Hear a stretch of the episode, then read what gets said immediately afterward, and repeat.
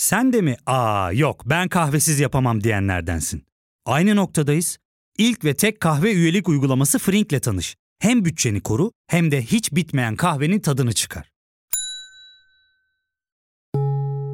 Yakınlarından terapinin onlara ne kadar iyi geldiğini dinlesen de kendin için bir şeylere başlamak zor geliyor olabilir. Ya da sevdiklerine yardım etmeye istekliyken kendi ihtiyaçlarını görebilmek. Hayvel, uzman psikologlarıyla kendi ihtiyaçlarını bulmanda sana destek olacak. Terapi yolculuğuna başlamak için detaylı bilgi bölümün açıklamalarında. Ne, neden, nasıl? Bu bilgiyle ne yapacağım? Tanrı öldü. Postmodernizmden ne anlamalıyız gerçekten? Nedir bu diyalektik dedikleri? Sanırım ben bir at sineğiyim. Varoluşunun hakkını ver. Gerçeklik gerçeklikten sürüldü. Üzerimde yıldızlı gök, içimde ahlak yasası. yasası. yasası.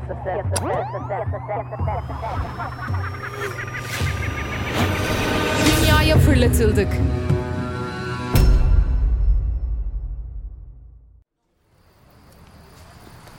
Başlangıçtan bugüne felsefe tarihi serisinde bugünkü konuğumuz M.Ö. 412, M.Ö. 323 yılları arasında yaşamış Sinoplu Diyojen. Size Atina sokaklarında elinde bir fener ile gezen ve ne arıyorsun diye soranlara adam arıyorum yanıtını veren Diyojen'den bahsedeceğim.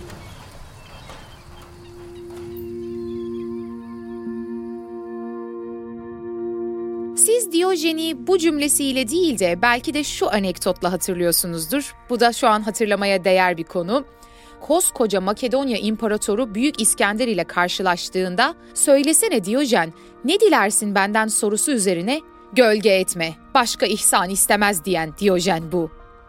Diyojen ve onun bağlı olmuş olduğu Kinizm adı verilen okulun diğer temsilcilerinin yapmaya çalıştığı, yanıtlamaya çalıştığı sorular aslında bugün bizim bile yanıtını aradığımız sorulardan farklı değil. Çok da uzaklaşmış değiliz yani.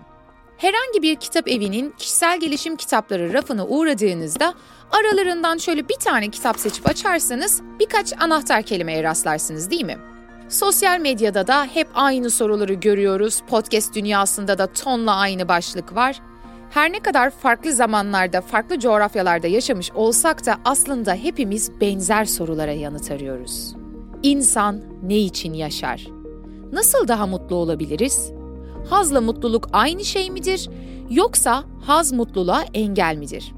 İşte en temelde bu üç sorunun yanıtını yaklaşık 2500 senedir yanıtlamaya çalışıyor olmamız aslında antik dünyadaki insanlardan pek de farklı bir varoluş modumuzun olmadığını gösteriyor.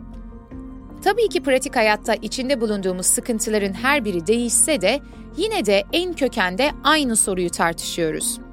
Sokrates'in trafiğe maruz kalmaması, bir cep telefonunun olmaması teknik bakımdan farklılıklar yaratabilir ama tartıştığımız şeyler çok da öteye gitmedi.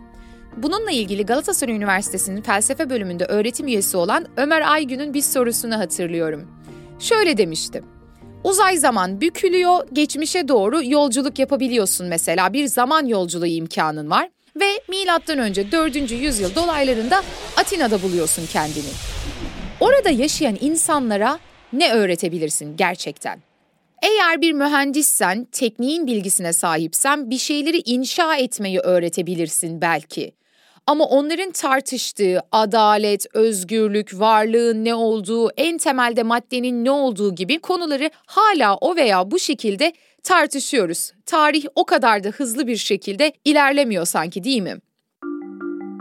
Sokrates sonrasında ortaya çıkan okullar mutluluğun ne olduğu ve nerede olduğuyla ilgilendiler. Çünkü hatırlarsanız Sokrates evreni değil, insanın kendi kendisini konu ediniyordu.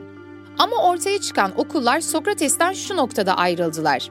Sokrates'in bilgi eşittir erdem, o da eşittir mutluluk özdeşliğini yapmış olması aslında mutlu olmayı kuramsal bir temele dayandırıyordu. Yani bilgi sahibiysen erdemli olursun, erdemli olursan da mutlu olursun. Bu bakımdan bilgi eşittir mutluluk dediğimiz bir yerdeyiz.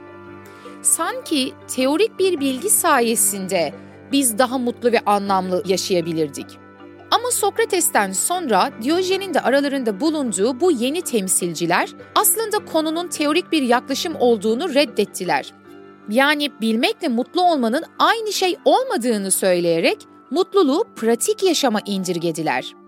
Bilmek mutlu olmak için yeterli midir sizce? Biraz düşünelim. Bence değil. Çok doğru bir eleştiri. Bu okulların savunduğu şey gündelik yaşamımızdaki eylemlerimizi değiştirerek mutlu olabileceğimiz. Bilgiye sahip olarak doğrudan hayatınızı değiştirmenize imkan olmadığını düşünüyorlar. Bu benim de katılabileceğim bir görüş. O yüzden kuramsal bilgiyi bir çeşit yaşama sanatına dönüştürmeye çalışıyorlar.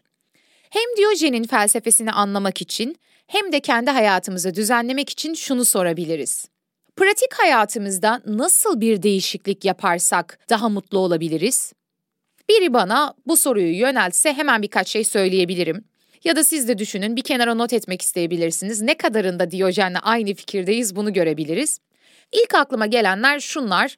Düzenli bir uyku, sağlıklı bir beslenme ve spor yapmanın kesinlikle beni daha mutlu bir birey haline getireceğini söyleyebilirim. Hem bu biraz daha bilimsel bir bakış açısı olur. Sonuç olarak fiziki bir varlığım değil mi? Dünyayla bedenim aracılığıyla ilişkileniyorum.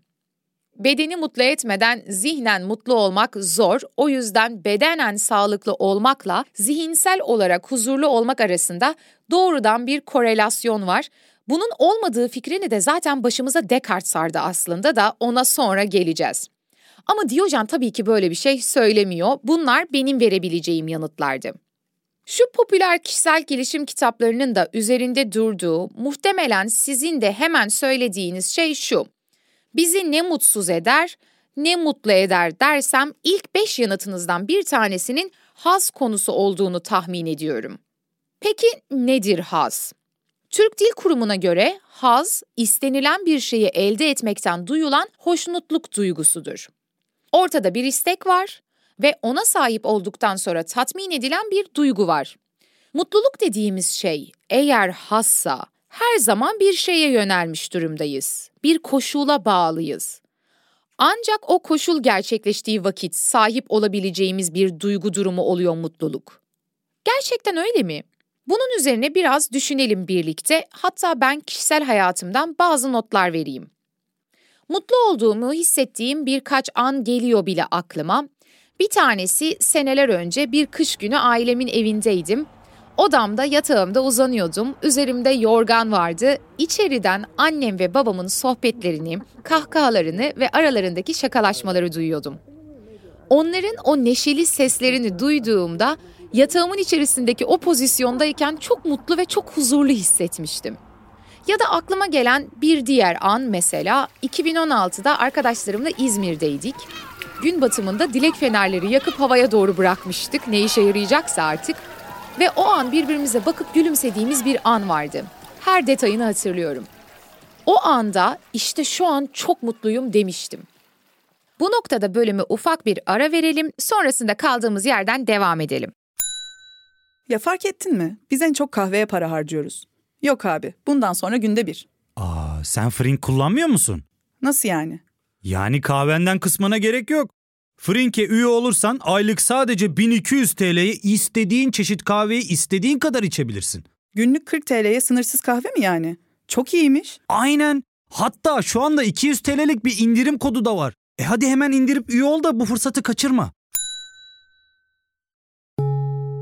Terapiye başlamak, içinden çıkamadığın döngüleri kırmak, bazı yanlış bulduğun kararlarını değiştirmek ve kendinle beraber daha huzurlu bir yaşam inşa etmek için atabileceğin en değerli adımlardan biri. Hayvel ile yoğun yaşam tempona uyum sağlayarak online terapi seanslarını takvimine göre ayarlayabilirsin. Bini aşkın uzmandan sana en uygun terapisti seçebilir, PodB10 koduyla indirimden yararlanabilirsin. Detaylı bilgi açıklamalardaki bağlantıda.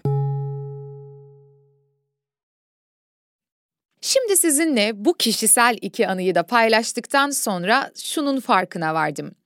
Aslında benim kendimi mutlu hissettiğim anlar genellikle sevgiyle ilişkili veya özgürlükle ilişkili. Sevdiğimde ve karşılığında sevildiğimde, kendimi özgür hissettiğimde mutlu oluyorum. Hiçbiri bakıldığında doğrudan hazza dayanmıyor veya materyal herhangi bir şeyi elde etmekle alakalı değiller. Bu durumda Türk Dil Kurumu'nun en başta söylediği tanımlamayı hatırlarsak, bendeki istek herhangi bir nesneye sahip olmaktan ziyade sevilmeyi istemek veya özgür olmayı istemek türünden bir istek. Belki burada bir parantez açabiliriz. İstek konusuna dikkat çeken düşünürlerden bir tanesi, ileride bizim de detaylarıyla konuşacağımız Barok Spinoza. Spinoza isteğin varlığın özü olduğunu söylüyor. İstek varlığın var olmasına yönelik bir çabadır. Bu şekilde düşünüldüğünde saf bir istekten söz eder. Konatus olarak adlandırdığı bu öz insanın kendisini var etme çabası anlamına gelir. Parantezi şimdilik kapatıyorum ama kapatmadan önce bunu neden alıntıladığımı da söyleyeyim. İsteme ile var olmamız arasında kökensel bir ilişki olduğu fikri felsefe tarihinde de o veya bu şekillerde konuşuluyor. Ama yeniden antik Yunan'a dönelim. Diyojen ve onun içerisinde bulunduğu kinizm ekolünün eleştirmiş olduğu has ya da istek, Spinoza'nın bahsettiği türden bir istek değil, yani var kalma çabasındaki bir istekten söz etmiyoruz. Onlar hazın insanı köleleştirdiğini, bu yüzden onunla mücadele edilmesi gerektiğini savunuyorlar. Ve buradaki haz ve istek arasındaki ilişki materyal dünyanın nimetleri olarak adlandırabileceğimiz bir şey.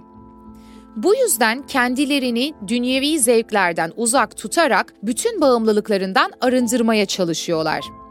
Dünyanın nimetlerinden uzak durmak deyince şimdi aklınıza böyle pahalı ayakkabılar, şık olmak, ev, araba almak gibi bir şey gelmesin. Sadece bu gelmesin en azından. Onlar pratik hayatta kullandığımız en temel şeylerden bile kendilerini özgürleştirmeye çalışıyorlar. Bununla ne demek istediğimi size bir anekdotla anlatacağım. Biraz daha Diyojen'i gözlerimizin önünde canlandırmaya çalışalım. Bir gün Diyojen bir çeşme başında bir çocuğun ellerini kullanarak direkt çeşmeden avuçlarına su doldurduğunu ve suyu bu şekilde içtiğini görüyor. Bunun üzerine Diyojen, bu çocuk daha az eşyayla yaşama konusunda beni bile geçti diyerek elindeki bardağı fırlatır. Biz burada bardaktan bile özgürleşmekten bahsediyoruz aslında. Konu sadece iPhone 14 Pro Max değil. Kinikler sahip olduğumuz, ihtiyaç duyduğumuz bütün maddelerden kurtularak tam bir özgürlük anına dönme arzusu içindeler. Onlar için sevgi, aile, çocuk, vatan, millet, toplum, kültür gibi aklınıza gelebilecek insani her şey özgürlüğü engeller. Çünkü aslında amaç şu, öyle bir noktaya varmalısınız ki hiçbir durum sizin duygularınız üzerinde etki etmemeli. Salt bir nötr noktasında durmanız gerekiyor yani. Ve sonrasında da öyle bir noktaya varıyorlar ki bilimi dahi küçümsüyorlar. Kültürel yaşantının reddedilmesi ve insani değerlerin küçümsenmesinin bir sonucu olarak ilkel hayata geri dönmenin daha büyük özgürlük olacağına karar veriyorlar ve gerçekten de bir hayvan gibi doğal yaşıyorlar. Kinik kelimesi Grekçe köpek kelimesi yerine kullanılan kelimeden türetilmiş. Köpeksi, köpek gibi yaşayan anlamında. Ama burada köpeğe dair bir aşağılama yok. Yani doğal yaşantısında bir köpek nasıl yaşıyorsa o şekilde yaşayan deniliyor. Bu okulun temsilcilerinin her birinin yaşadığı yerler ve yaşama biçimlerinden dolayı bu şekilde anılıyorlar. Biz bunu canlılar arasında bir hiyerarşiden ziyade hakikaten doğal duruma dönme, kültür ve bilimin bütün getirilerini reddetme olarak da yorumlayabiliriz. Başka bir tarihsel anekdot da tam da bu durumu doğruluyor. Diyojen ile karşılaştığında İskender ona şöyle söylüyor. Merhaba, ben Makedonya Kralı Büyük İskender. O kendini tanıttıktan sonra Diyojen ise merhaba, ben de köpek Diyojen şeklinde kendini tanıtıyor.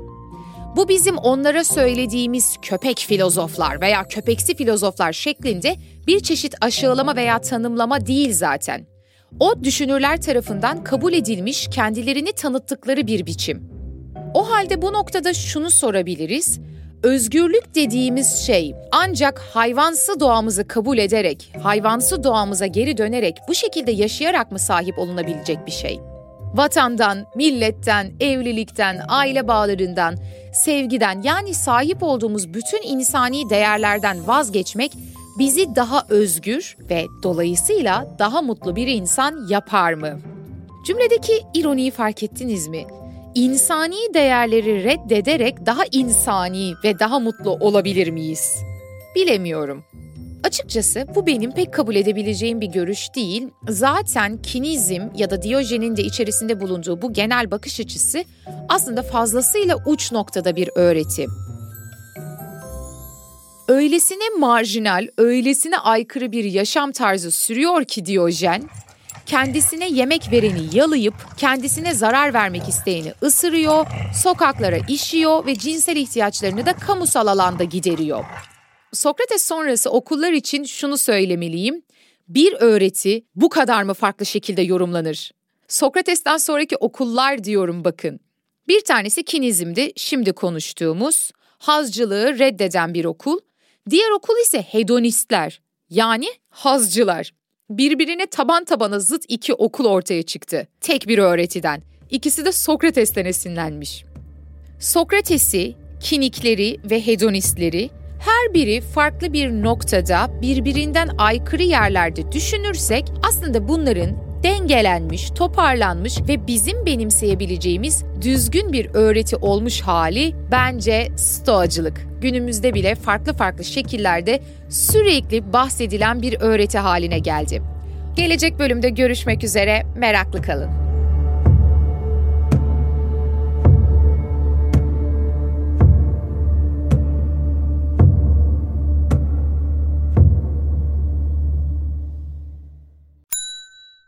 İlk ve tek kahve üyelik uygulaması Frink, 46 ildeki 500'den fazla noktada seni bekliyor.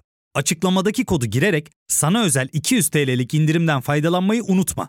Hadi sen de Frink üyeliğini başlat, kahven hiç bitmesin.